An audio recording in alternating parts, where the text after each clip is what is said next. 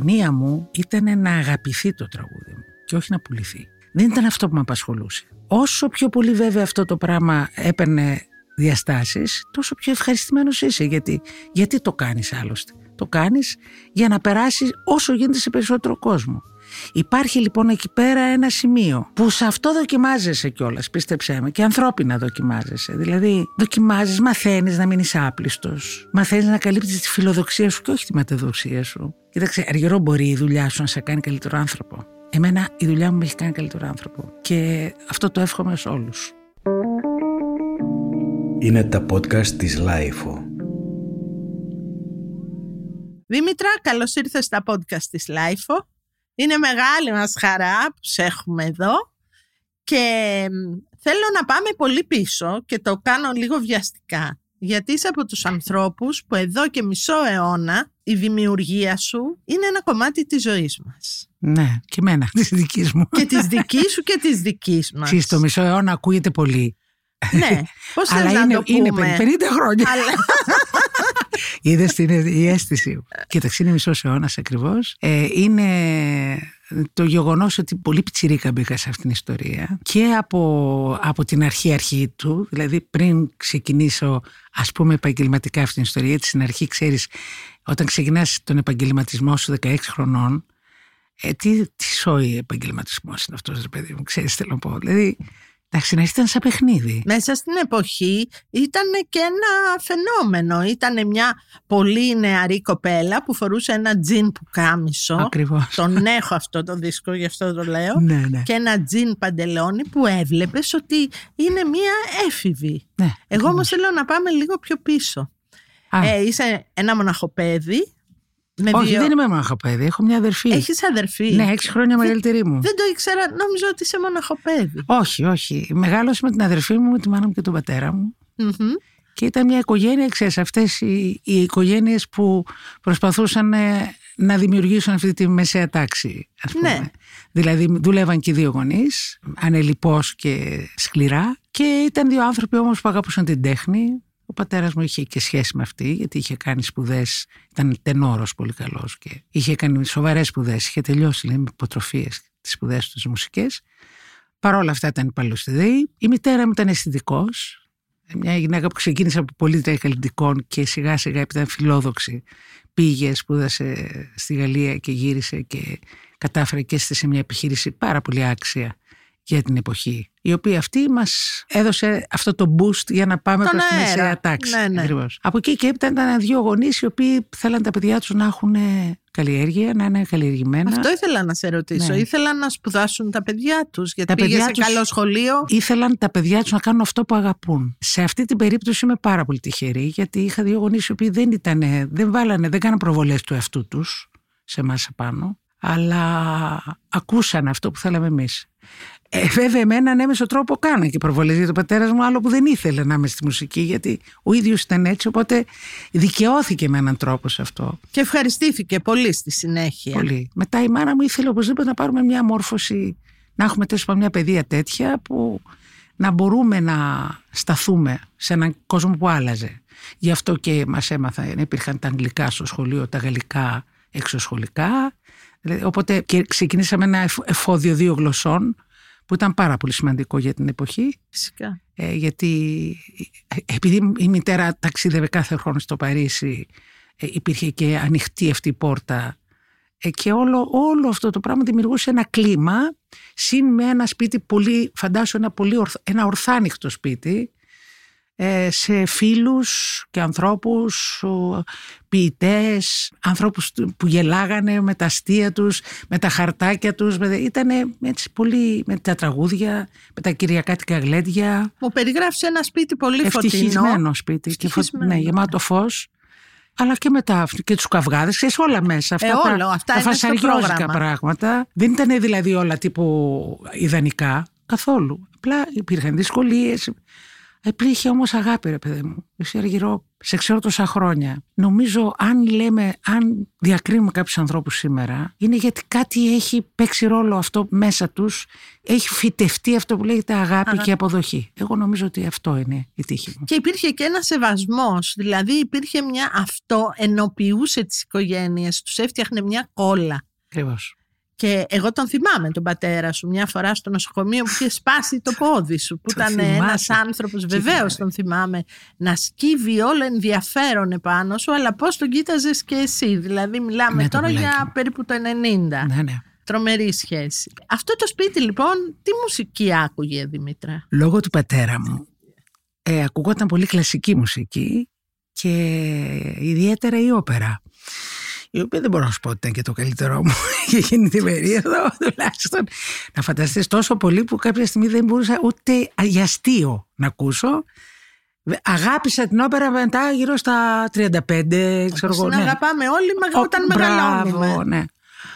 Αλλά πολύ κλασική μουσική, πράγμα που μ' άρεσε και η σχέση που ήταν πολύ με τη μουσική γιατί ας πούμε το αγαπημένο παιχνίδι με τον πατέρα μου ήταν που καθόταν έπαιρνε τις, τα βιβλιαράκια τα μικρά που ήταν παρτιτούρες του, οι πάρτες του μαέστρου που έχει το σκόρο όλο μέσα και ε, έδειχνε, μου δείχνε τις νότες, βάζαμε την, ακούγαμε μια συμφωνία ας πούμε, ένα έργο του κονσέρτο ξέρω εγώ για πιάνο ξέρω εγώ, και μου δείχνε τις νότες και όταν ήταν να έρθουν τα φλάουτα μου- και τα μου λέει είναι σαν μπουλάκια, σαν περιστεράκια που θα πετάξουν τώρα και, και εγώ συνδύαζα τις εικόνες, έφτιαχνα εικόνες μάλλον με το μυαλό μου με- σε σχέση με αυτό που άκουγα και με τις, ε, τις νότες που έβλεπα. Εν τω μεταξύ μαθαίνατε μουσική. Όχι, ήμουν πολύ μικρό τώρα σου λέω. Τώρα αυτά γινόντουσαν να ήμουν 4-5 χρονών. Ε, τέ- τέτοια μνήμη είναι αυτή που σου λέω. Αργότερα, όχι πολύ αργότερα, μην φανταστείς, ο πατέρας μου παρατήρησε ότι εγώ είχα μια ε, Έφεση. σχέση, ναι. Είχα ρυθμική αγωγή, είχα πράγματα και μ, κάποια στιγμή θα ήμουν 8-9 μου πήρε ένα κιθαρόνι, μικρό κιθαράκι, κανονικό όμως κιθαράκι. Και εγώ αυτό ήταν. Καταστράφηκα. Δηλαδή πήγα, κλείστηκα στο δωμάτιό μου και το μόνο που ήξερε για τον πατέρας δεν ήξερε κιθάρα, λίγο πιάνο έπαιζε ξέρω εγώ. Ήξερε ότι εκεί που πατάς βγαίνει μια, ένας ήχος και άρχισα να ψάχνω τα ακόρντα τις αρμονίες πατώντας τα έργα μου και βγήκα μετά από δύο μέρες και έπεσα το άστα τα μαλάκια σου μόνη μου και μάλιστα επειδή για να βλέπω την έβαζα στα πόδια μου τη κιθάρα και το έκανα από πάνω ξέρεις έπαιζα σαν να παίζω χαβάγια Ναι, ναι, ναι. Σαν παντονεόν. Ναι, ναι. ναι, ναι. Άστα τα μαλάκια σου ανακατωμένα Άστα να ανεμίζουνε στην τρελή νοτιά σου είναι όλα ανθισμένα Άστα τα μαλάκια σου ανακατωμένα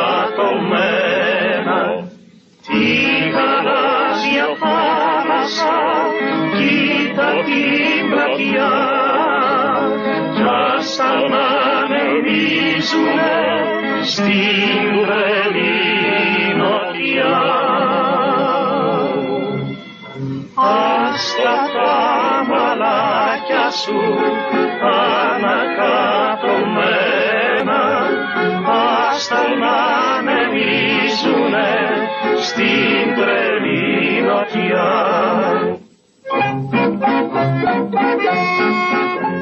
σου λέω εδώ πέρα τα πιάσαμε αυτή έχει αντίληψη και με δεχτήκανε πολύ σύντομα στο όδιο παρόλο που δεν ήταν, μπήκα σε μια ηλικία ήμουν δέκα μισό ξέρω εγώ, κάτι τέτοιο που πήγα για μαθήματα κιθάρας στον κύριο Χαράλαμπο Εκμερτσόγλου αυτό τον φοβερό δάσκαλο Και μετά; Ο οποίος ήθελε να με κάνει κιθαρίστρια γιατί του άρεσαν τα χέρια μου, ήταν λεπτά και μακριά. και είναι ακόμα Ναι. και πάντα εγώ σε θυμάμαι στις πρώτες φωτογραφίες ήσουν με μια κιθάρα. Βέβαια και είμαι. Παντού Ναι, και υπάρχουν είσαι κιθάρες. βέβαια, αλλά Αλλά ε, ε, θυμάμαι ότι μου έλεγε, μου έπαιζε το μάθημα. Τα πρώτα που ήταν του Ταρέγκα, κάτι κομματάκια και γιατί εγώ τα, τα πρώτα τα βαριόμουν τα μαθήματα θα μπω κατευθείαν. Και έβλεπε ότι εγώ το πιάνα με τα αυτή και μετά πήγαινε και του το έπαιζα όπως εγώ ήθελα. Έβλεπε από τις θέσεις των χεριών ότι δεν είχα μελετήσει και μου έλεγε αυτό το μαγνητοφωνάκι που έχεις εδώ στα φτάκια εγώ θα στο κλείσω γιατί καταλάβαινε ότι τα άρπαζα και τα Δεν τα έπαιζα όπως εγώ μελετούσες. ναι. Ναι, ναι. Ποτέ μου δεν μελέτησα μουσική. Βαρέθη, βαριόμουν πάρα πολύ. Ίσως γιατί είχα πιεστεί και από τον πατέρα μου σε αυτό το τομέα. Με πολύ γλυκό τρόπο, αλλά είχα πιεστεί. Αλλά οι άνθρωποι γενικώς που τα πιάνουν εύκολα βαριούνται να μελετήσουν. Αυτό δεν χρειάζεται από να ό,τι κάνεις έχω δει μουσική, τελικά, ναι. όλοι οι άνθρωποι που είχαν μία έτσι άλλη αντίληψη ε, μουσική. Όχι μόνο και για τη μουσική και, για, και σε ναι, άλλα θέματα. Δεν καθόλου. Δεν, δεν βάζαν τον ποπό τους κάτω να μελετήσουν. Ναι, τους που έλειπε λέμε. η επιμονή. Ναι, ναι, ναι. Εν τω μεταξύ, ενώ εσύ μεγαλώνεις, κάνεις τις μουσικές σου, το τραγούδι πώς μπαίνει μέσα στη μέση; Ε, το τραγούδι ήταν συνέχεια παρόν. Ναι, αλλά πώς μπαίνει στο να βγεις πια επαγγελματικά, ας πούμε. Ή Αυτό έγινε τυχε- τυχαία. Στο σχολείο έχεις το κοινό σου και Βέβαια. ακούτε εντωμεταξύ νεοκύμα, αρλέτα, όλα, αυτά, αυτά της Τζοαν εποχής. Ναι. Ντίλαν, ξέρεις, όλα αυτά τα πράγματα που ακούμε στη γενιά τη δική μου. Και Ιταλικά τραγούδια, γαλλικά τραγούδια. Τότε ήταν πολύ πιο ποικίλο το ρεπερτόριο που Ναι, ακούγαμε ναι, και από τα είχε ραδιόφωνα. και πολύ έτσι. Ευρώπη, βέβαια. Ε, βέβαια, βέβαια. Είχε, πο- πολύ είχε ωραία Ευρώπη. Ε, που- Με, με local ρεπερτόριο πάρα πολύ ωραίο. Κρίμα που χαθήκαν αυτά και έγινε. Χάθηκαν λίγο αυτές οι Ε, σκηνές γιατί είναι μονοφαγικό όλο. ολόκληρες. Ναι, είναι ναι. όλο το σύστημα. Ναι, ναι. Ένα πράγμα πρέπει να τρώμε όλοι μας. Ναι. Δεν πρέπει να τρώμε λίγο να έχει και μια άλλη γεύση. Χαλάει η μαγιονέζα. Ένα πρέπει να τρώμε. Και μας φαινόταν και κάπως όλο αυτό, δηλαδή οι τραγουδοποιοί, οι Ιταλοί, Μα τι λες τώρα. αυτές οι καταπληκτικές και πολύ όμορφες Γαλλίδες γυναίκες λες του τώρα. τραγουδιού. Ήταν Είτε όλη αυτή η σκηνή του γαλλικού τραγουδιού, πέρα από την pop σκηνή, τη François Ζαρντί, τη Σιλβί Βερτόν κλπ. όλους αυτούς. ο Κλοντ Λοιπόν, Φρανσουά Και που οι ήταν, παλιοί, ναι, ο ναι. Μπεκό, Ο Μπεκό, ναι. ή από τους Ιταλούς ο Σέρτζιο Εντρίγκο. Δηλαδή υπήρχαν καταπληκτικές μουσικοί. Η Μίνα, η Μίνα και ο Ρένε Αρβανόνη. Ναι, ναι, και οι παλιότεροι ακόμη, ο Μάριο Λάντζατ, αυτό Εντάξει, αυτό ερχόντουσαν πάμε κάτι πίσω ήχοι. πια, ναι. ναι, αλλά ερχόντουσαν κάποιοι ήχοι που Ναι, υπήρχαν γενικά. Ή το λατινοαμερικάνικο τραγούδι ακουγόταν πολύ στην Ελλάδα, ας πούμε. Δηλαδή δεν ήταν, δεν ήτανε μονο, μονοφαγία η ελλαδα ε, στα ακούσματά της. Γιατί υπήρχαν και αυτά τα μέρη νομίζω. Υπήρχαν αυτά τα ωραία κέντρα που έφερναν αυτά τα ξένα, δηλαδή ακουγόντουσαν από pick-up, πιθανώς Κοίταξε, δεν είναι, μόνο, ορχήστρες. δεν είναι μόνο αυτό. Είναι το ότι έπαιζε ρόλο το ραδιόφωνο πάρα πολύ. Ε, το, το, το ραδιόφωνο δεν ήταν μίας ε, γεύσης. Το ραδιόφωνο ήταν πολύ ανοιχτό πράγμα. Το, ρα- το ένα ραδιόφωνο που υπήρχε τότε, το, το κρατικό ραδιόφωνο.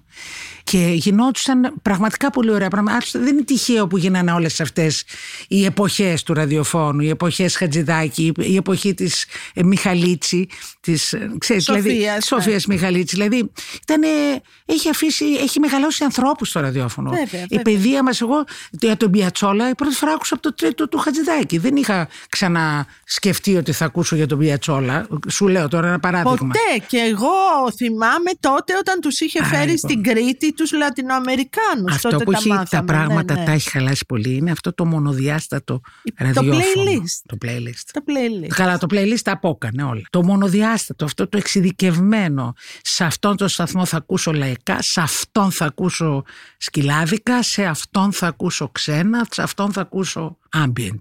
Αυτή η εξειδίκευση για μένα είναι πολύ μεγάλο λάθος. Πρέπει να ανακατεύονται γλυκά όλα τα πράγματα και να ανακατεύονται όχι από πώς το λένε, αλγοριθμούς, αλλά από ανθρώπους. Δηλαδή δεν ήταν τυχαίο που αυτές οι εκπομπές τις κάνανε η παραγωγή η λεγόμενη του ραδιοφώνου που ήταν στην ουσία DJs άνθρωποι που ξέρανε να βάλουν τραγούδια το ένα πίσω από το άλλο και να ανακατέψουν και να περάσουν το λόγο με όμορφο τρόπο και όλα αυτά. Και είχαν και ο καθένας ένα αισθητικό στίγμα διαφορετικό που μπορούσες να διαλέξεις. Δηλαδή δεν αφαιρούσε από την ποικιλία, πρόσθετε. Ε, Βέβαια, εννοείται. πρόσθετε. Και είχαν υπογραφεί. Κοίταξε, είναι άλλο πράγμα να υπογράφεις αυτά που λες ε, και που βγαίνουν έξω και άλλο απλά να τα κάνεις. Να βάζεις δηλαδή, να, να πατάς ένα αυτό στο κουμπί και να βγαίνουν διάφορα τραγούδια. Ε, Ναι, γιατί Έχουν μια υπογραφή όλα αυτά τα πράγματα. οι εκπομπές, μια και μιλάμε για αυτό το ραδιόφωνο που ζήσαμε εμείς, είχαν ε, μερικές εκπομπές ακόμα στο δεύτερο το κάνουν Ε, και βέβαια μια το κάνουν. πολύ ενδιαφέρουσα ανάλυση. Δηλαδή, Και γενικά όποια ραδιόφωνα σέβονται τον εαυτό τους το κάνουν. ε, μάζευες και Αυτό. μια γύρω-γύρω πληροφορία. Ναι. Απλά το κάνουν τώρα πάρα πολύ σε Πάρα σχέση πολύ. με το λόγο. Ενώ ε, παλιά γινόταν και σε σχέση με τη μουσική αυτό το Μμμ, πράγμα. μμμ. Τώρα γίνεται μόνο στο λόγο, δηλαδή υπογράφουν αυτά που λένε. Αλλά θέλω να πω ότι οτιδήποτε έχει ιδιόχειρη υπογραφή και όχι ψηφιακή Έχει είναι αξία. πάρα πολύ σημαντικό για σήμερα. Και να σου πω και κάτι, όσο και αν προσπαθούν τα πάντα, ένα ολόκληρο σύστημα να ψηφιοποιήσει τα πάντα στη ζωή μας, δεν θα το καταφέρουν τελείως. Γιατί ο άνθρωπος είναι γεννημένος για να είναι αναλογικών, να αντιλαμβάνεται αναλογικά τα πράγματα. Το ψηφιακό στοιχείο είναι μια ευκολία. Ναι. Γιατί; Δεν θέλει τόσο χώρο τέλος πάντων το ψηφιακό. Να, για να το πω έτσι, για όσους καταλαβαίνουν, καταλαβαίνουν τι λέω. Το αναλογικό θέλει χώρο. Θέλει χώρο. Θέλει... Γιατί θέλει χώρο, γιατί έχει και πολλές αναγνώσεις. Έχει ένα βάθος. Θέλει και χρόνο. Και θέλει και χρόνο, ακριβώς. Αυτά όλα που πάνε δηλαδή να καταργήσουν τώρα. Και, είναι, και εκεί είναι και η διαφορά μου. Γιατί ξέρεις πολύ καλά, Αργυρό μου, ότι είμαι ένας άνθρωπος που αγαπώ την τεχνολογία. Όχι απλά την αγαπώ. Είμαι μέσα σε αυτήν από την ώρα που. Σε πρωτοπόρο Μπράβο. τεχνολογία. Λοιπόν, ε, για την Ελλάδα. Για την... Λοιπόν, και πραγματικά αυτό που κάνουν, το να παίρνουν αυτή την συγκλονιστική στιγμή που είναι η τεχνολογία και να την τσαλαπατάνε και να την τσαλαβουτάνε μόνο για συγκεκριμένους σκοπούς κέρδους είναι πάρα πολύ μεγάλο λάθος. Πολύ μεγάλο λάθος. Α, Γιατί, γιατί ευτελίζουν με έναν τρόπο κάτι το οποίο θα είναι στη ζωή μας από εδώ και πέρα που θα μπορούσε να έχει τη διάστασή του την πραγματική. Και η πραγματική του διάσταση της τεχνολογίας αυτής της καινούριας είναι όλα ό,τι καλύτερο για τον άνθρωπο και όχι ό,τι χειρότερο. Παρουσιάζουν την τεχνολογία σαν εχθρό του ανθρώπου ενώ δεν είναι. Δεν έγινε γι' αυτό. Είναι ο καλύτερος του φίλος. Ο καλύτερος του φίλος μπορεί να είναι. Μπορεί να είναι, δεν είναι. Ναι, μπορεί να Γιατί είναι. αυτή τη στιγμή το έχουν βουτήξει και σου λέει τώρα θα ξεσουμίσουμε και θα βγάλουμε φράγκα με αυτό. Διότι τα φράγκα είναι ο Θεός.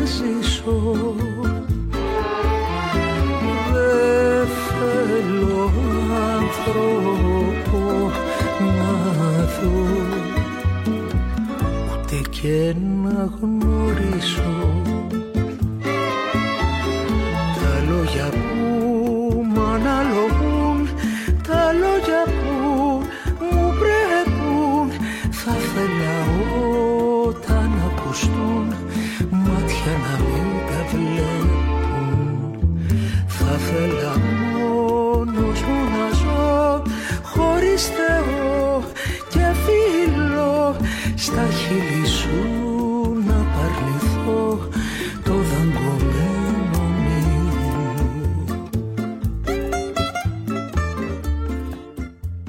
Ξέρεις τι λέω καμιά φορά τώρα, φλιαρό, αλλά podcast είναι και μπορούμε φλιαρούμε. Μπορούμε να φλιαρούμε.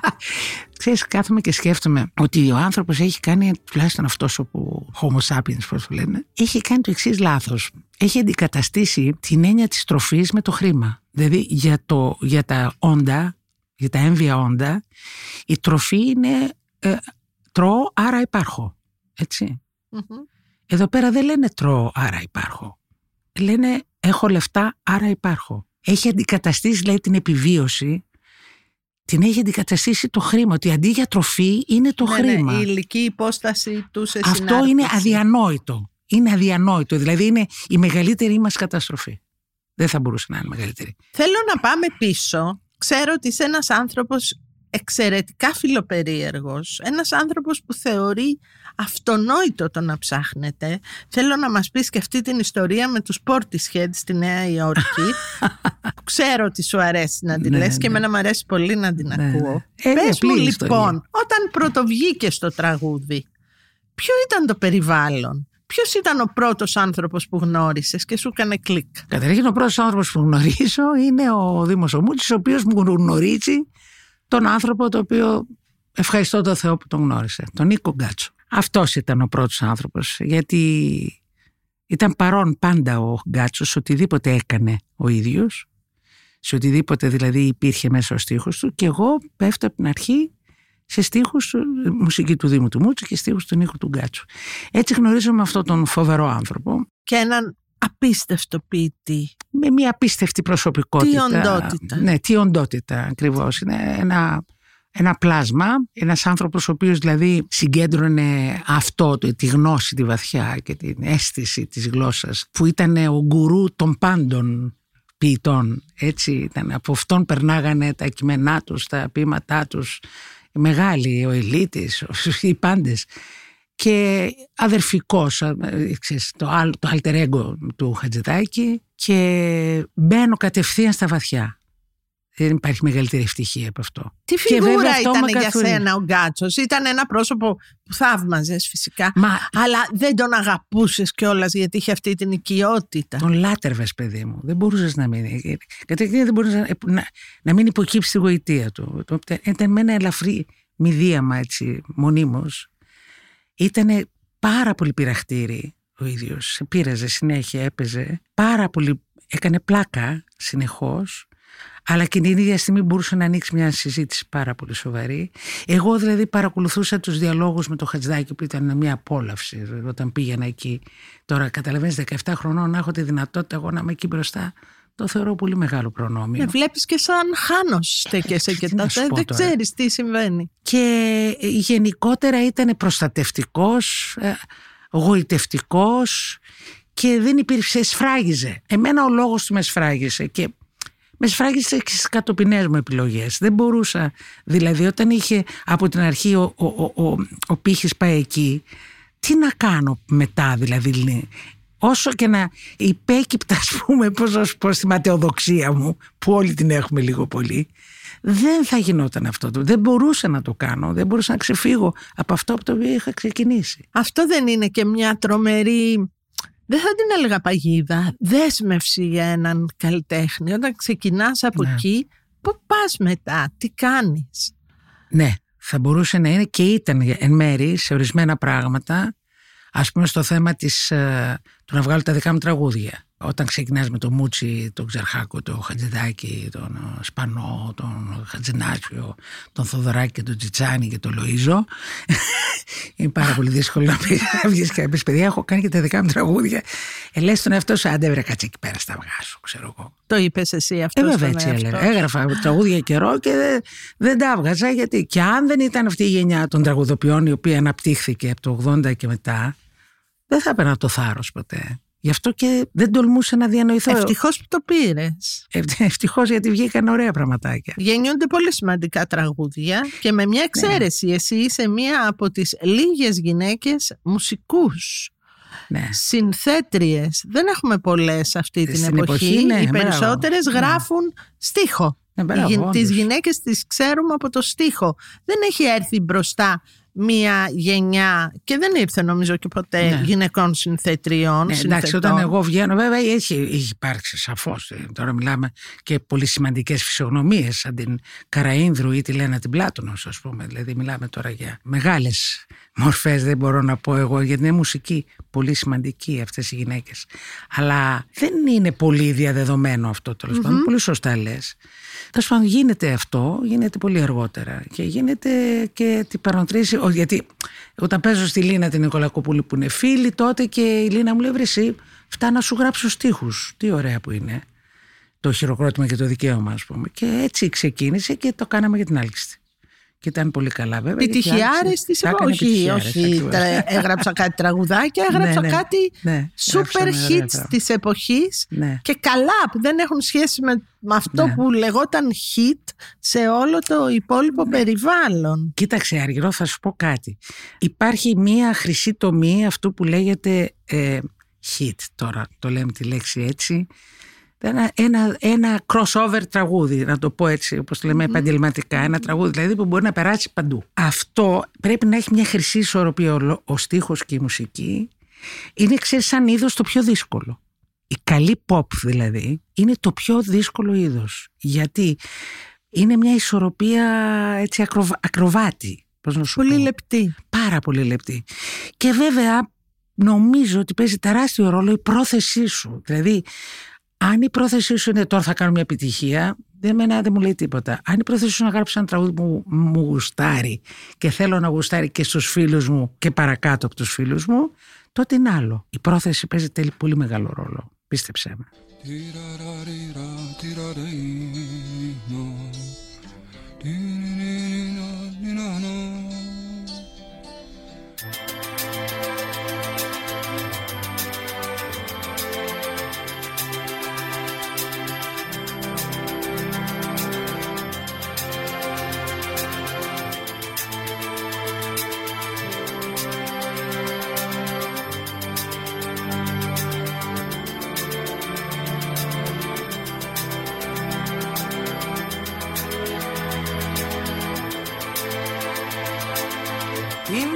Εκείνη δεν θα αργήσει.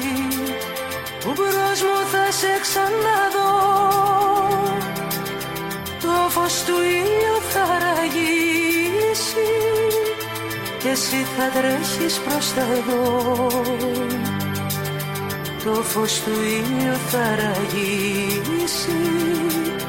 Και εσύ θα τρέχεις προς τα εδώ Ένα σκορπάτο με το φως σου. Χρύση βροχή στον ουρανό. Και ήταν το ωραίο πρόσωπό σου. Απ' το φεγγάρι πιο χλωμό. Και ήταν το ωραίο πρόσωπός σου. Απ' το φεγγάρι πιο χλωμό karkeşime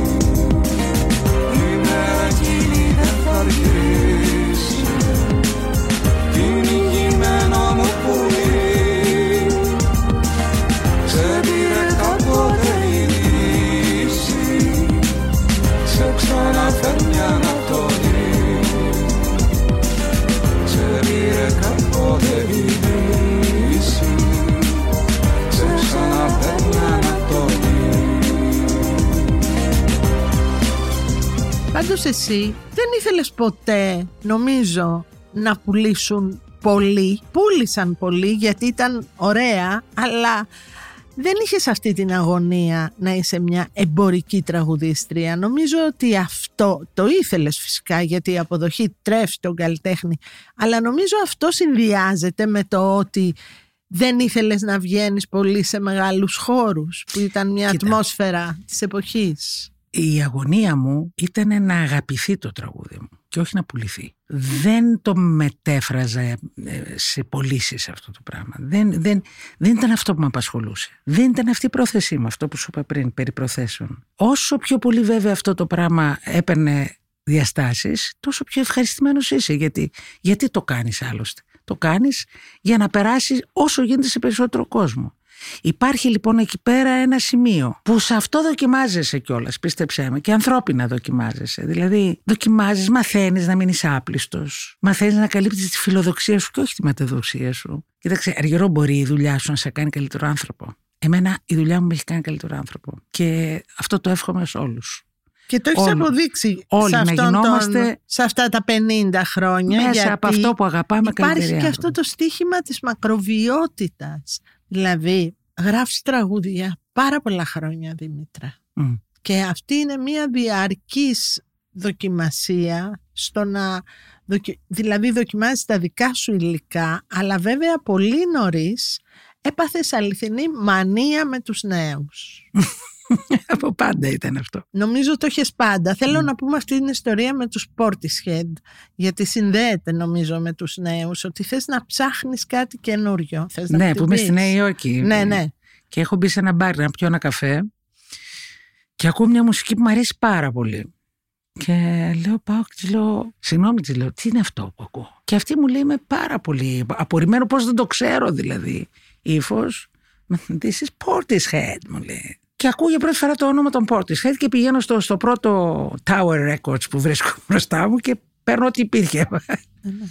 Αυτό με οδήγησε στο να κάνω τη δουλειά με τον Κωνσταντίνο Β. Ας πούμε, σου δίνω ένα παράδειγμα. Ε, διότι αυτή η μουσική, αυτό το trip hop δηλαδή και γενικά αυτή η, η σκηνή όλη με εγωίτευσε, όταν υπήρξε κάτι που με εγωίτευσε, το αναζήτησα.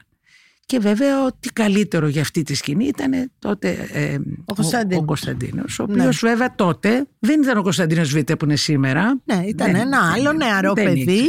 Όχι, ήταν Και το δε- γκρουπ με τον Και ήταν με Δέλτα. τον Μιχάλη, ναι. Ναι, αλλά δεν ήταν, δεν ήταν αυτό που σήμαινε ένας established, ένας καταξιωμένος. Ναι, ναι, ε, ήταν νέοι καλλιτέχνες τότε. Ε, βέβαια. Ναι. Θυμάμαι τον Τάστο Φαλιρέα είχα ρωτήσει και μου λέει ο άνθρωπος σου, γιατί του λέω ότι ψάχνω να αγγίξω αυτό το στοιχείο. Μου λέει εντάξει, θα πας λέει είναι ο, Σε αυτούς. ο Β, είναι ο άνθρωπος. Και μπήκαμε με τον Κωνσταντίνο και δουλέψαμε δύο χρόνια γι' αυτό το άλμπουμ. Το μετά, έτσι το, το ονομάσαμε. Με την έννοια του post, ξέρεις.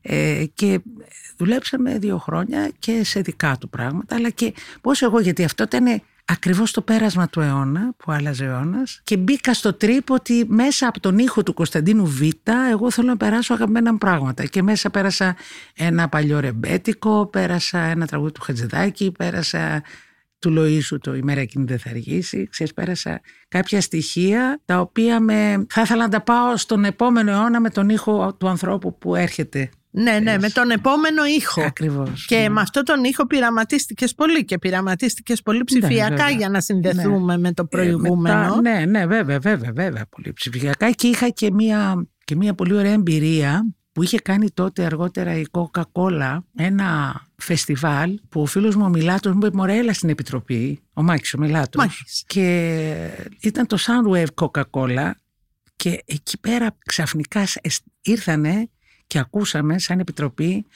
όλη τη σκηνή αυτή της pop και της ηλεκτρόνικα και rock σκηνής που γινόταν εκείνη την ώρα που ετοιμαζότανε και πραγματικά αισθάνθηκα τόσο ευτυχισμένη ότι υπάρχει όλο αυτό το υλικό και μετά από αυτό απόρρια αυτής της εμπειρίας μου πάλι ήταν ο δίσκος αυτός που έκανα το Pixels που έχει μέσα συμμετοχές από από, τέτοιο. δια- από αυτή τη σκηνή Θα ακριβώς που ακούσουμε κάποια κάπως ναι, ορίστηκε, που θα ακούσουμε τώρα Ναι, ναι. κάτι. Thank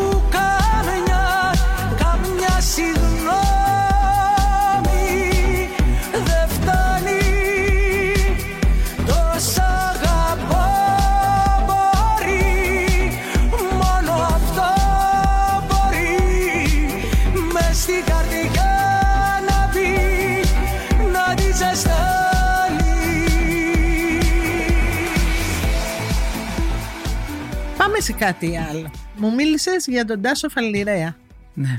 ε, που ήταν ένας απίστευτος άνθρωπος Περσόνα μέσα απίστευτη. Ναι, ναι. στη δισκογραφία, αλλά και Σιωπηλός. μέσα Ναι. Ακριβώς. Αλλά και μέσα στη ζωή, στη μουσική ζωή, θα ήθελα λίγο να μείνουμε σε αυτόν. Αν Ναι. υπάρχουν σήμερα τέτοιες προσωπικότητες, γιατί ο Τάσος με τη στάση του ή με τις συζητήσεις μαζί σας διαμόρφωσε πολλά πράγματα Πολλά. Ναι, ναι. και θα ήθελα λίγο να τον αναφέρουμε.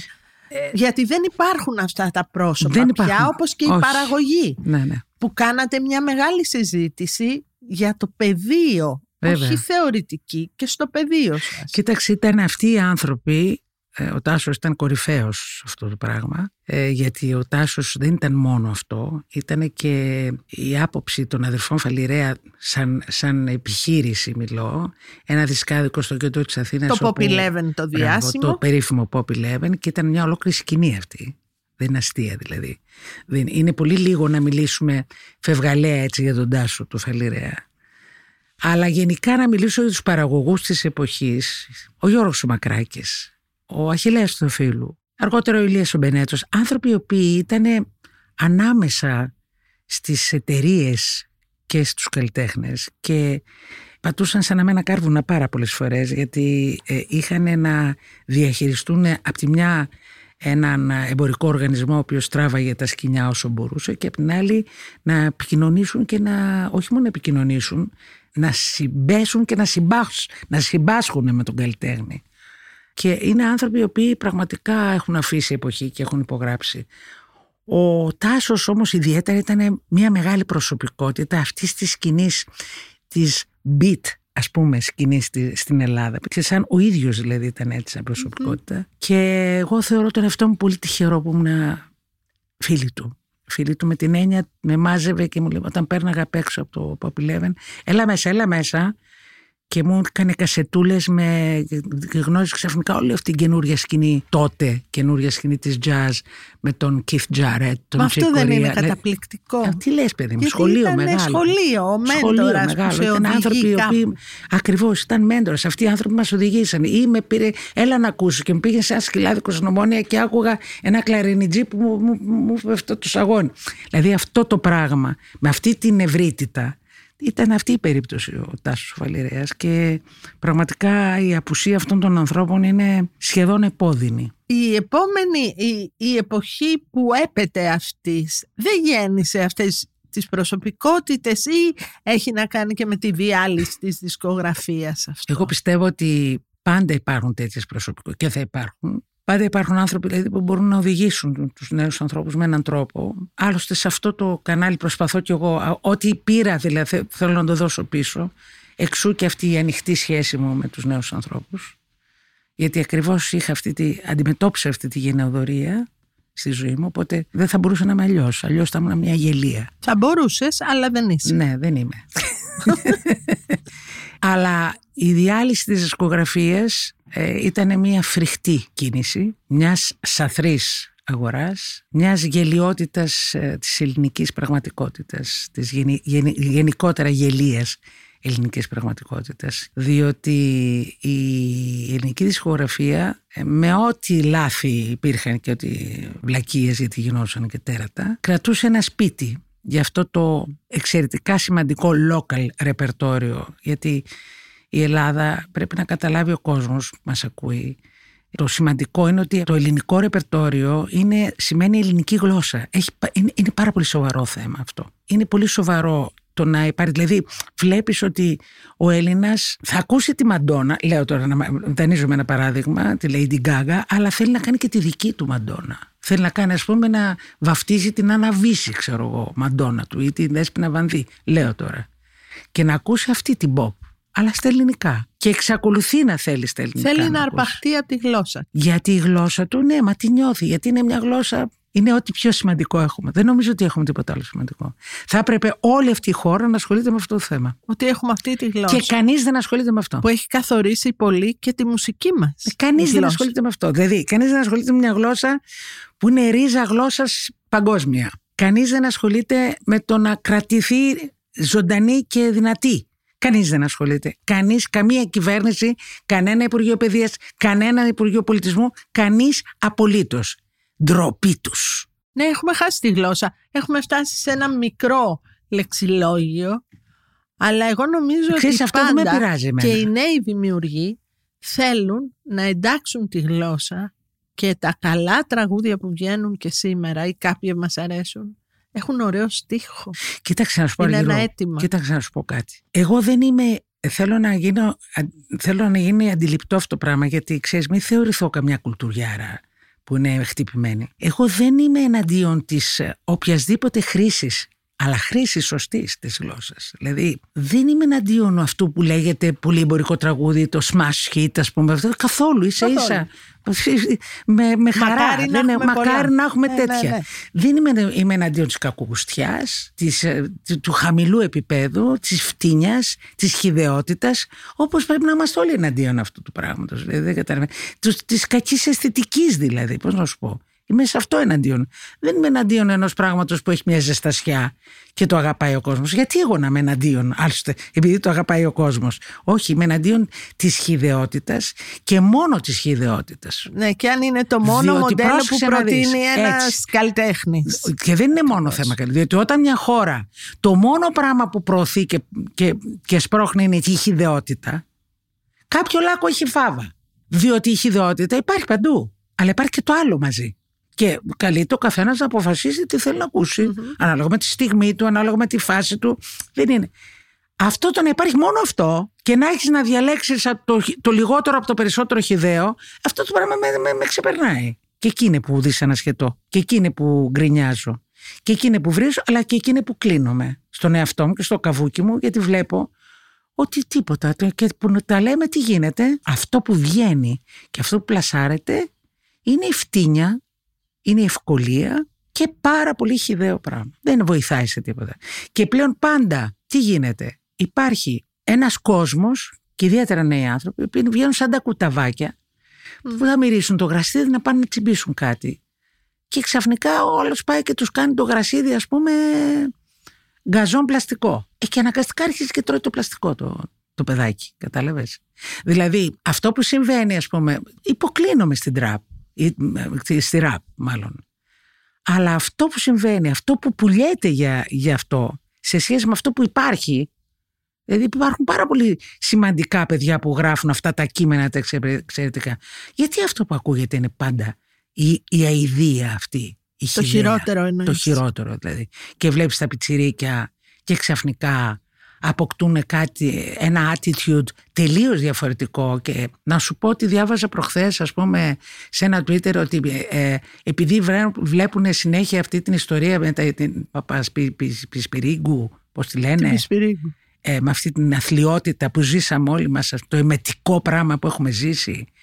Πάνε τα παιδάκια λέει και πετάνε τα, τις κούκλες στο μπαλκόνι και τις σκοτώνουν τα παιδάκια τους. Τι; ναι το διάβασα σε ένα Twitter προχθές. Εύχομαι να είναι fake εύχομαι να είναι fake Πώς να σου πω δηλαδή ότι δεν είναι δυνατόν να επηρεάζει την νεολαία αυτό το πράγμα. Και μετά αναρωτιόμαστε γιατί πάνε παιδάκια 13 χρονών και μαχαιρώνουν τα άλλα για ένα κινητό; Ή γιατί υπάρχει τέτοιο bullying στα σχολεία; Ποιος το δημιουργεί το bullying; Κάποιοι το δημιουργούν. Κάποιοι το επιτρέπουν. Μόνα τους τα παιδάκια γεννηθήκαν με τον bullying αγκαλιά. Κάποιοι το επιτρέπουν. Κάποιοι στα το σχολεία. επιτρέπουν. Έτσι βέβαια.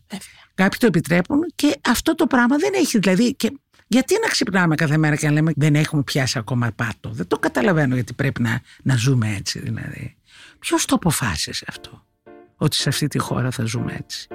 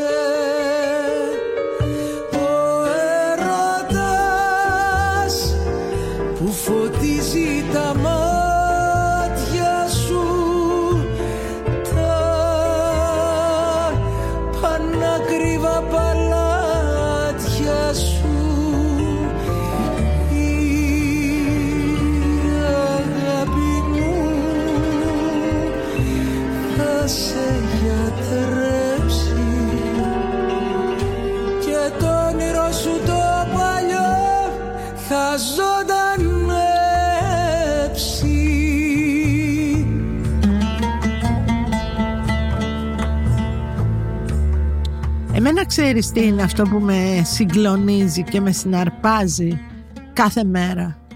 Που έχεις όλον αυτό το νοχετό, όλο αυτό το πράγμα που σε πλημμυρίζει απελπισία και μέσα σε αυτό το λάκκο, γιατί έτσι είναι οι σύγχρονες κοινωνίες, είναι μεγάλη λάκκη τέτοιων περιστατικών που είναι και είναι και είναι και είναι και έρχεται και ένας πόλεμος και, και, έρχεται και μια πανδημία δίπλα σε αυτό.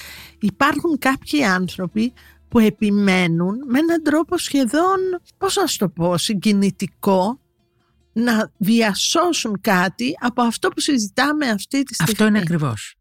Δηλαδή αυτό, συ- αυτό για να σου δώσω να καταλάβεις αργυρό τώρα είμαι, έχω την ευκαιρία μετά από πρόσκληση του Δημήτρη του Μαραγκόπουλου, του θαυμάσιου αυτού δημιουργού και ανθρώπου, να συμμετέχω σε μία ε, επιτροπή αξιολόγησης μαζί με τον Σταύρο Τολάνσια, τον Γιάννη τον Βακαρέλη και τον Δημήτρη του Μαραγκόπουλου ε, σε, για μία επιτροπή αξιο- για μία σειρά από ακροάσεις που γίνονται που προτείνει το Μέγαρο Μουσικής σε συνδυασμό με την ΕΔΕΜ, την ε, εταιρεία των ε, δημιουργών, Πνευματικών των δικαιωμάτων. δικαιωμάτων.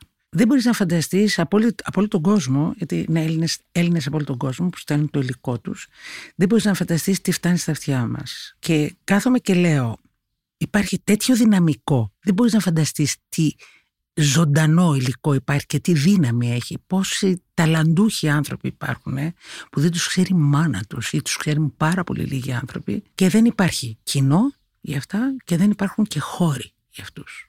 Πες μου, τι, τι, τι, τι γίνεται σε αυτήν την περίπτωση; Κάνουμε ό,τι μπορούμε. Κάνει ο καθένας ό,τι μπορεί. Εγώ τουλάχιστον. Πρώτα απ' όλα σου δημιουργεί μια υποχρέωση ότι δεν πρέπει να σταματήσεις. Έτσι, μπράβο. Με απασχολεί συνέχεια περισσότερο από την ίδια μου. τη- Το να βγω να τραγουδήσω, με απασχολεί αυτό. Με απασχολεί δηλαδή το να δώσω, να δώσω βάση, να δώσω κάπου να πατήσει το ποδάρι του ένας άνθρωπος από αυτούς. Κάπου να πατήσει το ποδάρι του.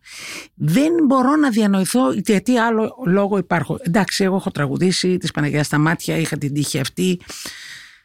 Αλλά πρέπει να δημιουργήσω ένα, ένα πεδίο, ρε παιδί, να Κύτταρο. πατήσουν αυτοί οι Ναι, άνθρωποι. μια πλατφόρμα. Μια Κάτι πλατφόρμα, πρέπει, κάτι ναι. να είναι αυτό. Και αυτή τη στιγμή υπάρχουν ακόμα πρωτοβουλίες τέτοιες, σαν αυτή του Μαραγκόπουλου και του Μεγάρου και του Βακαρέλη και της ΕΔΕΜ, δεν έχω κανένα λόγο να μην είμαι εκεί και να είμαι 24 ώρες το 24ο αμυσδή. Δεν έχω λόγο να, να, να μην είμαι εκεί. Ασχολιόμαστε πάρα πολύ καιρό με αυτή την ιστορία. Και μακάρι να πάρει τις διαστάσεις που έχουμε ονειρευτεί όλοι μας αυτή την επιτροπή. Αυτό το πράγμα, το μέγαρο, να είναι ένας πυρήνας, γιατί υπάρχουν οι δυνατότητες και έκδοσης υλικού καινούριου ε, και επαφής σε live performances ας πούμε και όλα αυτά. Δηλαδή είναι τόσοι, τόσοι πολύ και σημαντικοί ταλαντούχοι άνθρωποι οι νέοι και δεν έχεις που να κουμπίσεις. Δηλαδή, μα δεν έχεις που να κουμπίσεις για πράγματα τα οποία έχουν λόγο να κάτσεις να τα ακούσεις. Και όχι απλά για να κάνεις χαβαλέ. Δηλαδή, εγώ έχω αποφασίσει μέχρι να κλείσω τα μάτια μου να ασχοληθώ με αυτό. Τα τραγούδια έρχονται και παρέρχονται, ενώ το να βγαίνουμε και να τραγουδάμε, αργά ή γρήγορα αυτό θα σταματήσει. Ε, ήδη το έχω αραιώσει πάρα πολύ. Το κάνω μόνο όταν υπάρχει λόγος και αν υπάρχει λόγος. Και θέλω ό,τι γνώση έχω πάρει από την πορεία αυτή την τόσο μεγάλη, ό,τι σιγουριά, ό,τι ομορφιά πήρε από αυτό το πράγμα, να το δώσω πίσω. Ακούς τα πουλάκια μου, τι ωραία που είναι. Αυτά άκουγα Τα τώρα. πουλάκια μου εδώ Και πέρα, τα κοίταζα. γιατί είμαστε στο σπίτι μου, νομίζω ότι το έχεις πει. Ναι, ναι. Τα πουλάκια μου εδώ πέρα είναι, έχω δημιουργήσει ένα μικρό περιβάλλον τέτοιο εδώ πέρα στον κήπο, ένα μικρό κυπάκι που έχω και μου έρχονται τα πουλάκια μου γιατί τους δίνω και φαγητό και έχουν και τις φωλίτσες στα γεσεμιά μου μέσα. Α, ναι, γι' αυτό Και έρχονται έρχεται και τσιου μου- τσιου και τώρα μου- τα ναι, ακούγα. Ναι, τα ναι. ακούει βέβαια και ο Φέδωνας Ο ανήσυχα. Φέδωνας ο οποίος, ναι, ο οποίος, ο ο οποίος μας κοιτάζει και του έχουμε πει ότι οι ήχοι ε, του σκύλου και των πουλιών δεν κόβονται. Ναι, ή το αυτοκίνητο που περνάει. Ή το που- που- αυτοκίνητο που περνάει. Είμαστε μέσα στην πόλη. ναι, ναι, ακριβώς.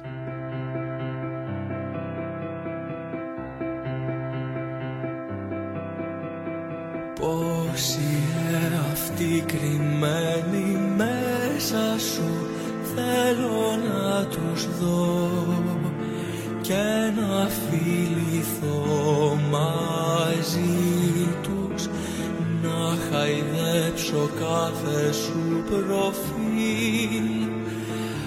Εσύ μετά Εσύ και πριν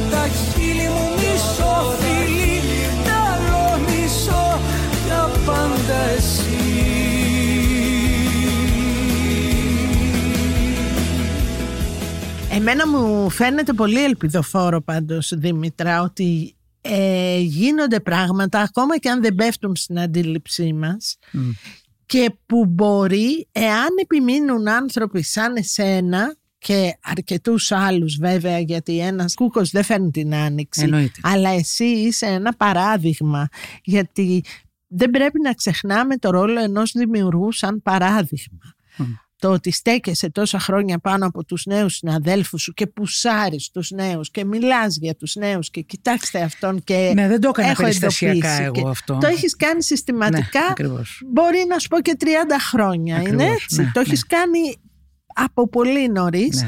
Νομίζω ότι κάποια στιγμή κάτι μετατοπίζεται και κάτι ψάχνουν ειδικά οι μικροί μικροί που έχουν ζήσει σε ένα περιβάλλον φτώχειας και κρίσης. Ναι. Είναι αλήθεια αυτό που το πράγμα που λες. Το βλέπω εγώ γιατί παρόλο που εγώ έχω μεγαλώσει πια, ε, καμιά φορά όταν βγαίνω να τραγουδήσω βλέπω από κάτω νέους ανθρώπους και λέω κοίτα ρε παιδί μου αφού έχω, μπορώ και έχω διάλογο ακόμα με αυτά τα παιδιά, τι ωραία. Ναι, γιατί θέλουν να ακούσουν καλά τραγούδια. Γιατί αισθάνονται, οι νέοι άνθρωποι ξέρεις αργυρό αισθάνονται. Σαν τα κουταβάκια, σου το λέω. Είναι, είναι πιο παρθένοι σαν... Και σκέψω ότι δεν έχουν καθοδήγηση, Δήμητρα. Δεν Ε, αυτό έχουν σου λέω, είναι συνομιλητές παρθενικές πια, φύσεις. Ακριβώς. και εισπράττουν το πράγμα, ας- εισπράττουν την αλήθεια βασικά. Αυτό το πράγμα το οποίο είναι συγκλονιστικό είναι πόσο ο νέος άνθρωπος εισπράττει την αλήθεια. Δεν τον ξεγελάς εύκολα. Όχι αγάπη μου. Αν έχουμε δηλαδή αυτή την ψευδέστηση ή μεγάλη, είναι κρίμα στο κεφάλι μας. Κρίμα στο κεφάλι μας ακριβώς.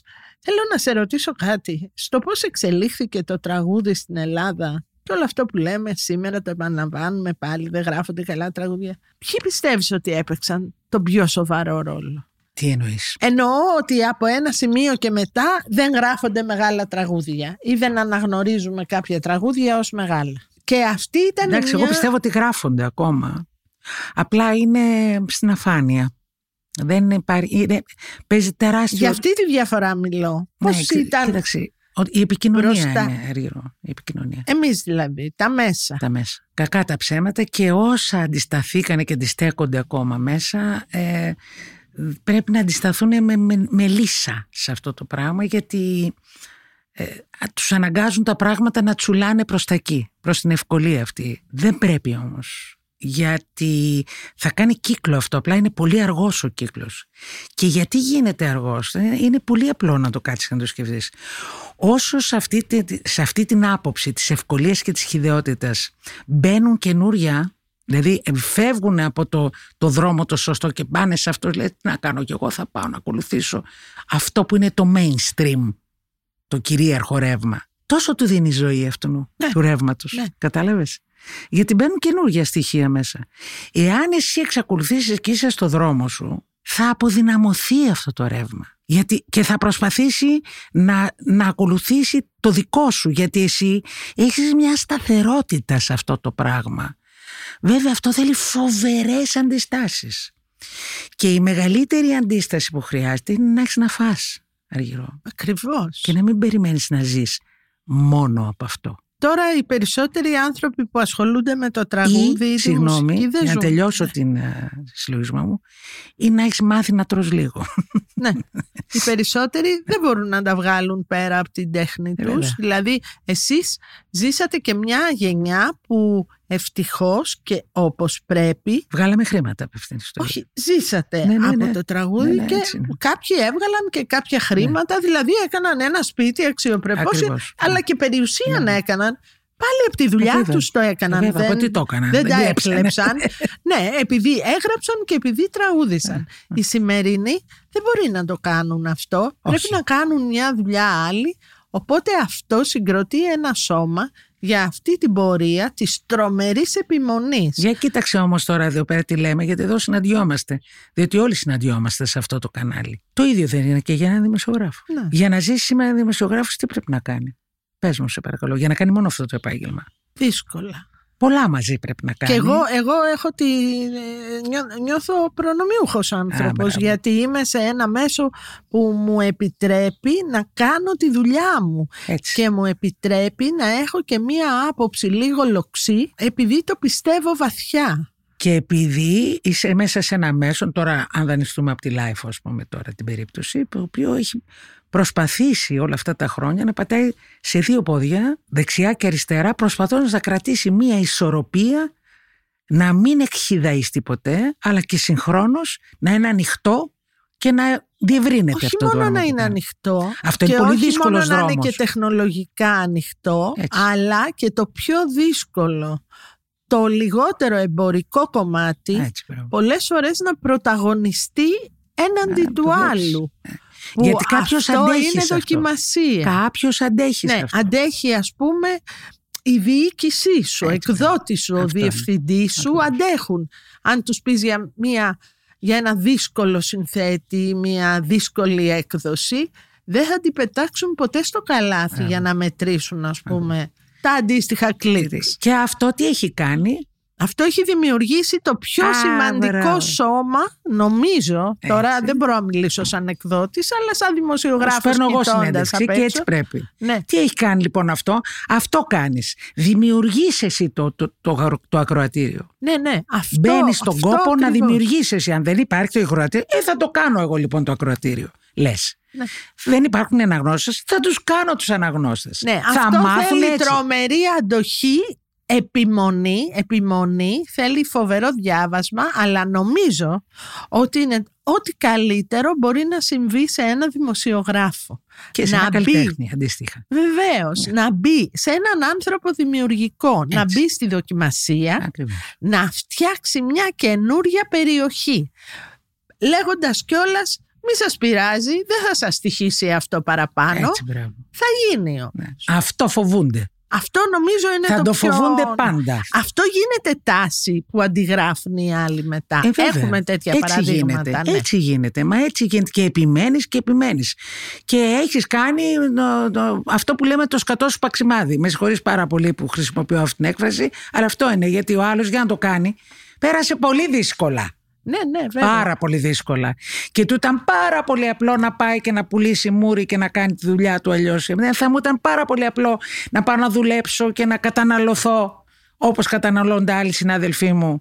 Και μετά παίρνουν τη φωνή στο χέρι μετά από 20 χρόνια και δεν ξέρουμε τι χάσαμε, δεν- που βρίσκεται. Ξέρεις τι θέλω να σου πω. Δηλαδή είναι πολύ δύσκολο να, πα- να, να παραμείνεις και πρέπει να έχεις αντιστάσεις γερές και να μην έχουν, να έχεις κάνει σωστούς υπολογισμούς να έχεις πει τώρα θα βγάλω αυτά τα χρήματα, αυτά θα τα φυλάξω γιατί θα κάνω μετά αυτό. Να έχεις δηλαδή ένα στόχο, ρε παιδί μου. Αν λοιπόν κάτι έχω κάνει εγώ καλά σε αυτή τη ζωή, είναι ότι δημιουργούσα στον, το, τους κόσμους μου. Έλεγα εγώ θα κάνω τον κόσμο μου και όσοι πιστοί προσέλθετε, ρε παιδί μου. Και δεν θα τον κάνω με ξένα υλικά. Θα τον κάνω με τα δικά σας, τα ίδια υλικά. Θα τον κάνω διασκεδάζοντάς σας. Και έκανα το χάραμα. Κατάλαβες; Δεν πήγα σε ένα μαγαζί λε, λαϊκό να κάνω πίστα. Είπα θα διασκεδάσουμε μαζί γιατί εγώ μ' αρέσει να γλεντάω όπως σας αρέσει και εσάς. Μ' αρέσει και εμένα να γλεντάω αλλά με ακριβά υλικά. Ελάτε λοιπόν στο χάραμα. Φτιάξαμε αυτό το πράγμα, φτιάξαμε ένα χώρο με το καλύτερο φαγητό που μπορούσε να φανταστεί άνθρωπος. Με προσιτές τιμές αυτά και ήταν ένα 350 τε- τόσο, 370 άτομα χώραγε το χάραμα. Που ήταν ένα αναμειγμένοι αριστούργημα, από τον ένα, ναι. Βαρδινογιάννη μέχρι τον τελευταίο φοιτητή. Και ήταν ένα, μια παρέα όλο αυτό το πράγμα. Και δεν υπήρχε ούτε αυτό το Ποιος πρώτο είσαι τραπέζι. εσύ, Τι ναι, δεν ναι. υπήρχε. Ήταν μία παρέα όλο αυτό. Αυτό λοιπόν το πλήρωσα από την τσέπη μου, το ξέρεις. Δεν υπήρχε επιχειρηματίας να μου το κάνει και έβαλα εγώ χρήματα για να το κάνω. Δεν, δεν- δεν- αναγκαστικά έγινα επιχειρηματίας για τρία χρόνια. Και εκεί συναντηθήκαμε με την Έλλη την Πασπαλά. Περάσαμε υπέροχα. Ναι, το, Εκεί συναντηθήκαμε την Ελένη, αυτό, την Ελένη Τζαλιγοπούλου. Και είναι... Αγώρα μου την τσιμάμουν καντόρα και γαλάνι, μία μισή. Μην ξέρετε τι μαλλιδρέτ. Σε προζάσουν. Να μην καντάω μουσική τσιμ. Γαλάνι, πλήσι.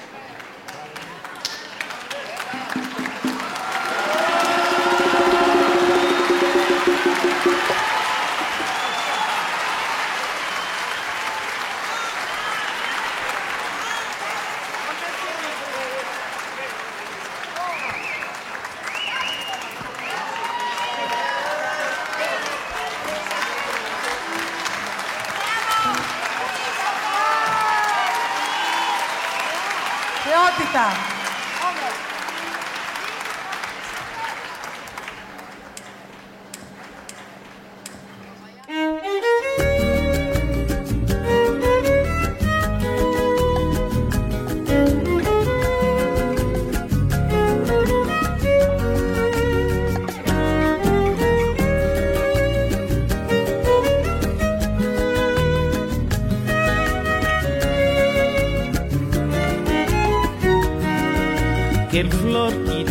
Está a criança que está a chorar, quer nuvem que está a passar. É saudade, é tristeza, é lembrança de minha infância, é fantasia daquele mesa, região de coisa para consolar minha fraqueza. É lembrança de minha infância, é fantasia daquele mesa, região de coisa para consolar minha fraqueza. λουλούδι που πεθαίνει κι αυτό το παιδί που λείπει το σύννεφο που φεύγει αναμνήσεις γεμάτες λύπη είναι η μνήμη που γεμίζει με φαντασία τους άδειους στίχους και κάθε στροφή στο παρελθόν επιστροφή είναι η μνήμη που γεμίζει με φαντασία τους άδειους στίχους και κάθε στροφή στο παρελθόν επιστροφή Tá a mudar, mas minha história tá a ficar. Um tá a mudar, mas minha história tá a ficar. Αλλάζει η γη και η ιστορία διαρκεί Αλλάζει η γη και η ιστορία διαρκεί.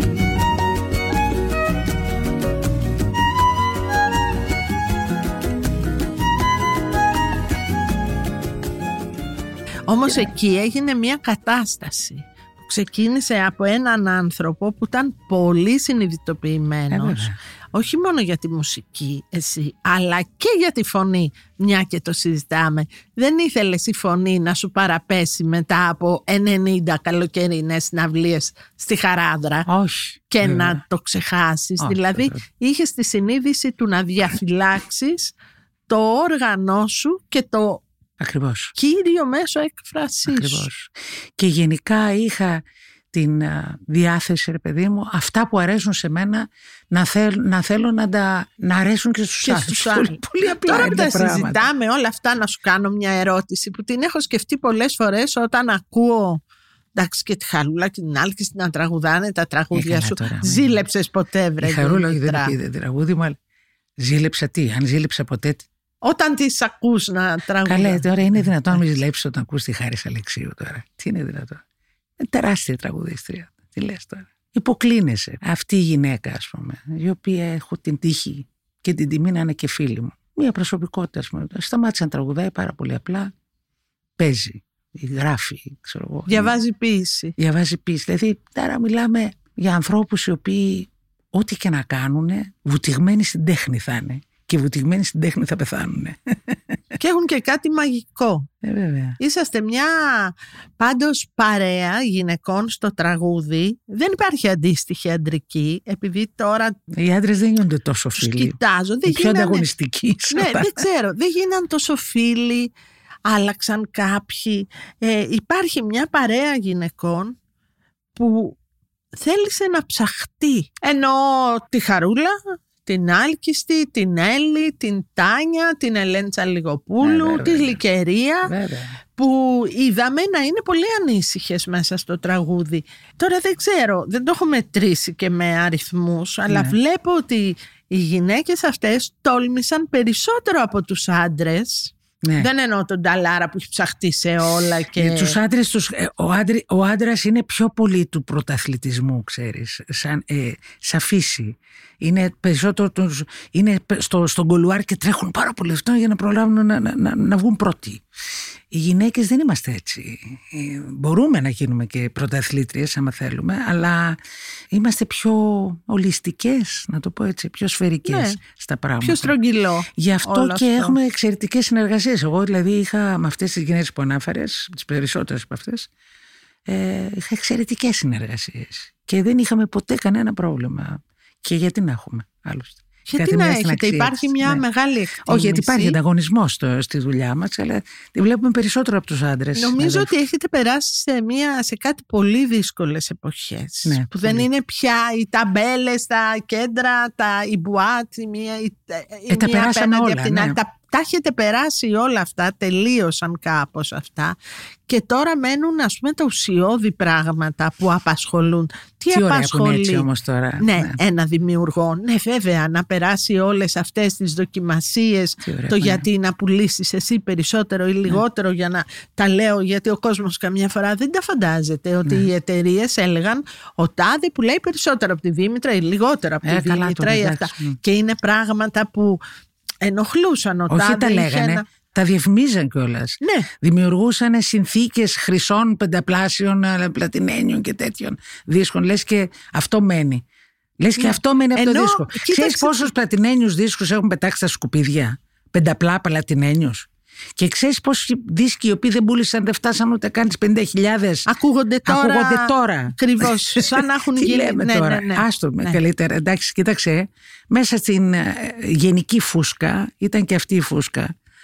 Αλλά κακά τα ψέματα. Τα, οι εταιρείες είχαν και μια έννοια σπιτιού. Ήταν λίγο τα σπίτια μας. Για να λέμε τα πράγματα με το όνομά τους.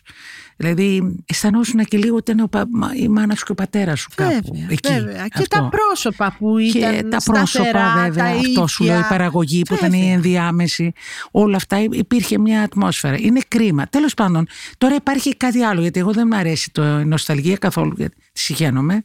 Δεν είναι από τα στοιχεία που κάνω στη ζωή μου, αλλά τώρα υπάρχει το άλλο. Υπάρχει αυτό, είμαστε μια παρέα και κάνουμε μια δουλειά. Δηλαδή, τώρα καλή ώρα είμαστε εδώ πέρα, στον κάτω όροφο. Γίνεται χαμός. Γίνεται ο χαμός. Το Δηλαδή, ψιλοείδαμε. Για Ακριβώς. πες Είμαι μας με τον λοιπόν, τι Σεραφείμ τον γίνεται. Γιανακόπουλο, συνεργάτη, καλλιτεχνάρα, μουσικό, φίλο και γράφουμε τραγούδια. Γράφει ο Σεραφείμ δηλαδή τραγούδια και τα, τα φτιάχνουμε εδώ μέσα στο σπίτι. Το στούντιο είναι το σπίτι. Δηλαδή τραγουδάω, με, έχουμε φέρει το στούντιο στο σπίτι. Αυτό δημιούργησε επίσης μία συνθήκη, Ναι. δηλαδή μετά την κρίση αλλά και ο κορονοϊός, έκανε τους καλλιτέχνες να γράφουν σπίτι τους Ναι, πια. έτσι, όχι και η τεχνολογία φυσικά. και το η έκανε. τεχνολογία φυσικά να το πούμε το, επιτρέπει. τους Ναι, τραβούν το ναι. δίκαιο. Η τεχνολογία μας το, επέτρεψε, μας το επέτρεψε αυτό το πράγμα και έτσι έχουμε τη δυνατότητα να μπορέσουμε να το κάνουμε στο σπίτι μας αυτό. Δηλαδή θέλω να σου πω ότι ε, έχουν δημιουργηθεί πάλι παρέες. Και εδώ πέρα τώρα τι, κάνουμε ένα δίσκο γιατί θέλουμε να, να, να μιλήσουμε. Όχι γιατί θα πουλήσουμε δίσκους.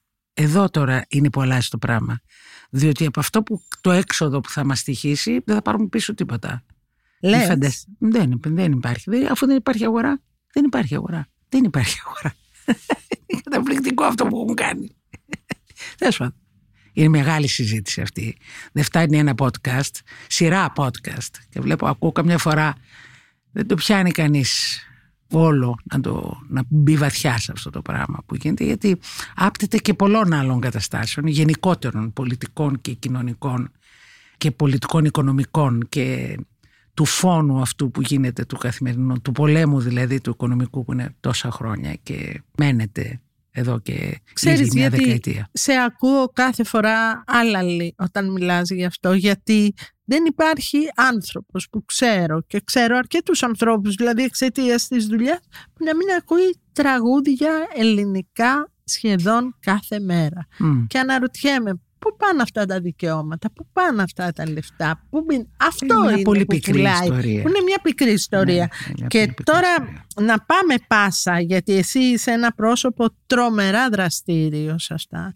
Είσαι από τους πασιονάρια των πνευματικών δικαιωμάτων, έχεις τσακωθεί, έχεις εκτεθεί, Ε, εντάξει. έχεις βγει στο καναβάτσο εκατό φορές, έχεις δώσει τη μάχη σου. Πού βρισκόμαστε σήμερα με τα πνευματικά, βρε Δημήτρα; σε μια φάση όπου προσπαθούν παγκόσμια να φαγωθούν, πολύ απλά να σου το πω. Να μην υπάρχουν δηλαδή. Να φαγωθούν, να φαγωθούν, ε, να μην μείνει σχεδόν τίποτα. Να τα πάρουν, να τα εκμεταλλευτούν ε, μεγάλες, ε, μεγάλοι providers σε αυτά, δίνοντας ε, τίποτα, Ψίχουλα. ψεροκόκαλα. Ναι. Ναι, γιατί βλέπουμε ας πούμε ότι οι μεγάλοι καλλιτέχνες πουλάνε το ρεπερτόριό τους όλο σε μια Εκεί πλατφόρμα φτάσαμε. για τόσα λεφτά. Ναι. Αυτό βέβαια δεν είναι παράδειγμα γιατί άλλο είναι να πουλάει ο Μπομπ Ντίλαν και άλλο είναι να Ναι. πουλάει Ο Νίλ Γιάκ ένας... και ο Μπομπ Ντίλαν που πουλήσανε. Και πουλήσανε το παλιό τους ρεπερτόριο, φαντάζομαι. Δεν θα έπρεπε, κανονικά. Δεν, θα είναι, δεν είναι ωραίο αυτό όλο. Έτσι. Το βρεθήκαν funds που αγοράσανε τα δικαιώματα αυτά για να τα κάνουν μπορεί μετά αύριο να έβαλε μου φαίνεται ο, ο Νίλ Γιάνγκ έβαλε μια, έναν όρο στο συμβόλαιο να μην διαφημίσουν χάμπουργκερ αλλά θέλω να πω δηλαδή τα παίρνουν κάποιοι οι οποίοι θα εκμεταλλευτούν αυτό το ρεπερτόριο πώς, με τι τρόπο κατάλαβες; Όπως θέλουν. ε, είναι, τε, είναι δυνατόν. Πραγματικά μπορεί να βάλει το μυαλό του ανθρώπου να αρχίσει να κάνει διάφορες ιστορίες. Εγώ δεν θέλω να το βάλω έτσι. Εγώ το μόνο που βάζω στο τραπέζι είναι το ότι ε, ο καλλιτέχνης παγκόσμια πρέπει να ζει από αυτό που κάνει. Δεν είναι δυνατόν να τον απασχολεί τίποτα άλλο. Διότι αν τον βάλεις να κάνει και κάτι άλλο παράλληλα, για να μπορέσει να έχει να φάει δηλαδή. Ε, Κάτι θα πάει α- πίσω. Και το αυτό που θα κάνει θα το κάνει λάθος, γιατί δεν θα είναι δοσμένος 100% και δεν θα κάνει και την τέχνη του. Οπότε τι κατάλαβες, τον έβγαλες out of order. Ναι, εκτός Αν λειτουργίας αυτή είναι η κανονικά. πρόθεση, αν αυτή είναι η πρόθεση, δεν ξέρω, δεν είμαι συνωμοσιολόγος, ούτε θέλω να σκέφτομαι δυστοπικά σενάρια. Αλλά αν είναι αυτή η πρόθεση, τι να σου πω, μένω άναυδη. Ε, δεν νομίζω ότι θα τα καταφέρουν. Διότι για έναν καλλιτέχνη η ανάγκη της έκφρασης και της επαφής είναι πάρα πολύ μεγάλη ιστορία. Μπορώ δηλαδή εγώ έφνεσα, ας πούμε, να πάρω την παρέα μου και να πάμε να κάτσουμε στην πλατεία συντάγματος και να παίζουμε για τον κόσμο. Και να μην δώσω λογαριασμό σε κανέναν. Και να μην με ενδιαφέρει τίποτα. Να με πάνε κάτι φίλοι μετά να πάμε να φάμε. Γιατί υπάρχουν αυτοί οι τρελοί που μπορούν να το κάνουν αυτό. Φυσικά. Μπορούν να φύγουν από την άνεσή τους την ίδια και να πάνε να κάνουν αυτό. Έτσι για να τους πάνε κόντρα δηλαδή. Για την πλάκα. Πώς να σου πω. Μην με θυμώνεις άλλο. Όχι, όχι. δεν Θέλω μιλάω. να τελειώσουμε έτσι όπως Όταν αρχίσαμε. είναι για το Σύνταγμα, πες μου. θα έρθω να σε πάρω για φαγητό μετά. Ναι. Θα το έχω Εσένα ανάγκη. και τους μουσικούς σου. Θέλω να πω δηλαδή ότι ό,τι και αν κάνει ένα σύστημα ολόκληρο το οποίο έχει αποφασίσει για χι λόγους παγκοσμιοποίησης όπως το ονομάζει δεν ξέρω ότι όλα αυτά τα πράγματα πρέπει να είναι ένα μεγάλο database το οποίο αυτό θα το διαχειρίζονται δύο ή τρεις το πολύ Τρεις εκατομμυριούχοι. ας Μπράβο. πούμε. Και από εκεί και έπειτα θα δίνουν και κάτι κοκαλάκια δεξιά-αριστερά. Θα την πατήσουν. Θα εκπλαγούν. Είμαι από αυτούς που θέλω να βλέπω το ποτήρι μισογεμάτο. Θα τραγουδήσω και την Αθανασία που μαζί με το Μάνο το Χατζηδάκη το αφιερώνουμε στο Μάνο το Λίζο.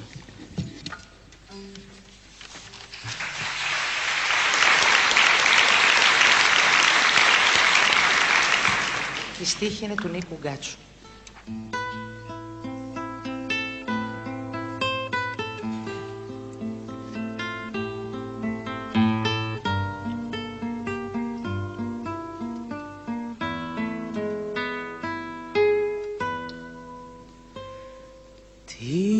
Τι ζητάς Αθανασία στο μπαλκόνι μου μπροστά.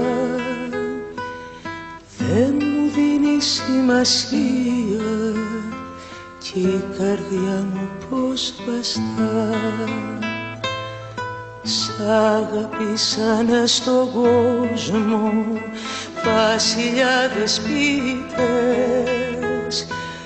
Κι ένα κλωναράκι δυος μου δεν τους χαρίσες ποτές. Είσαι σκληρή σαν του θανάτου τη γροθιά. Μ' καιροί που σε πίστεψα με βαθιά. Κάθε γενιά δική της θέλει να γεννείς. Ομορφωνιά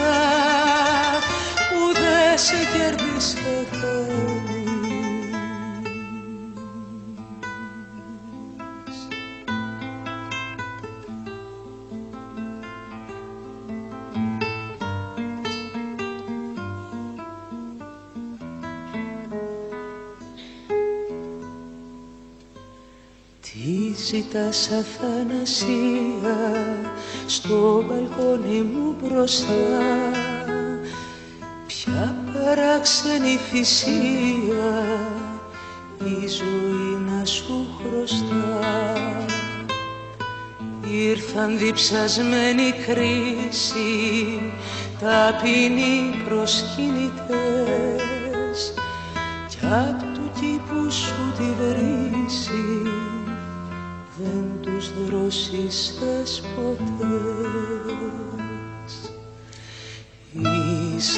σκληρή σαν του θανάτου τη γροθιά. Μάθαν καιροί που σε πίστεψα με βαθιά. Κάθε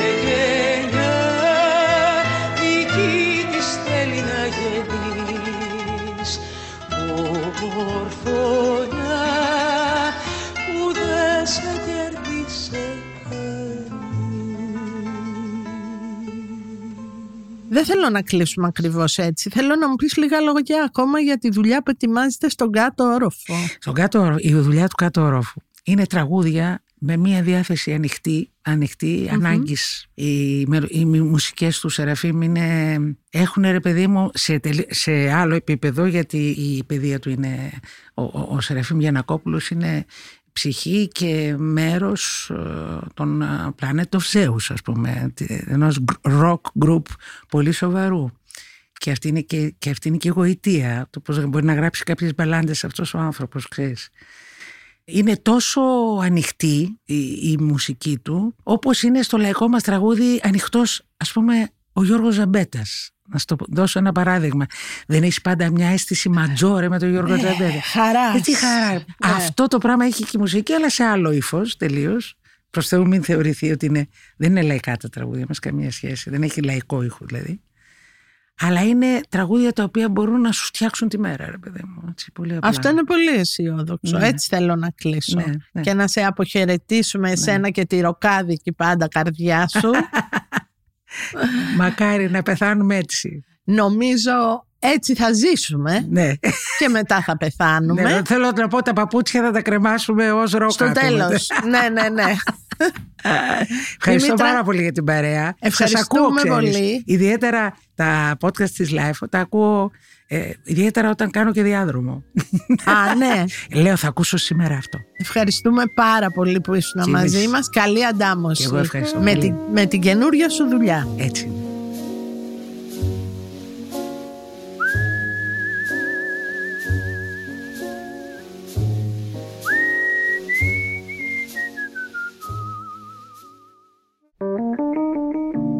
Είναι τα podcast της Λάιφο.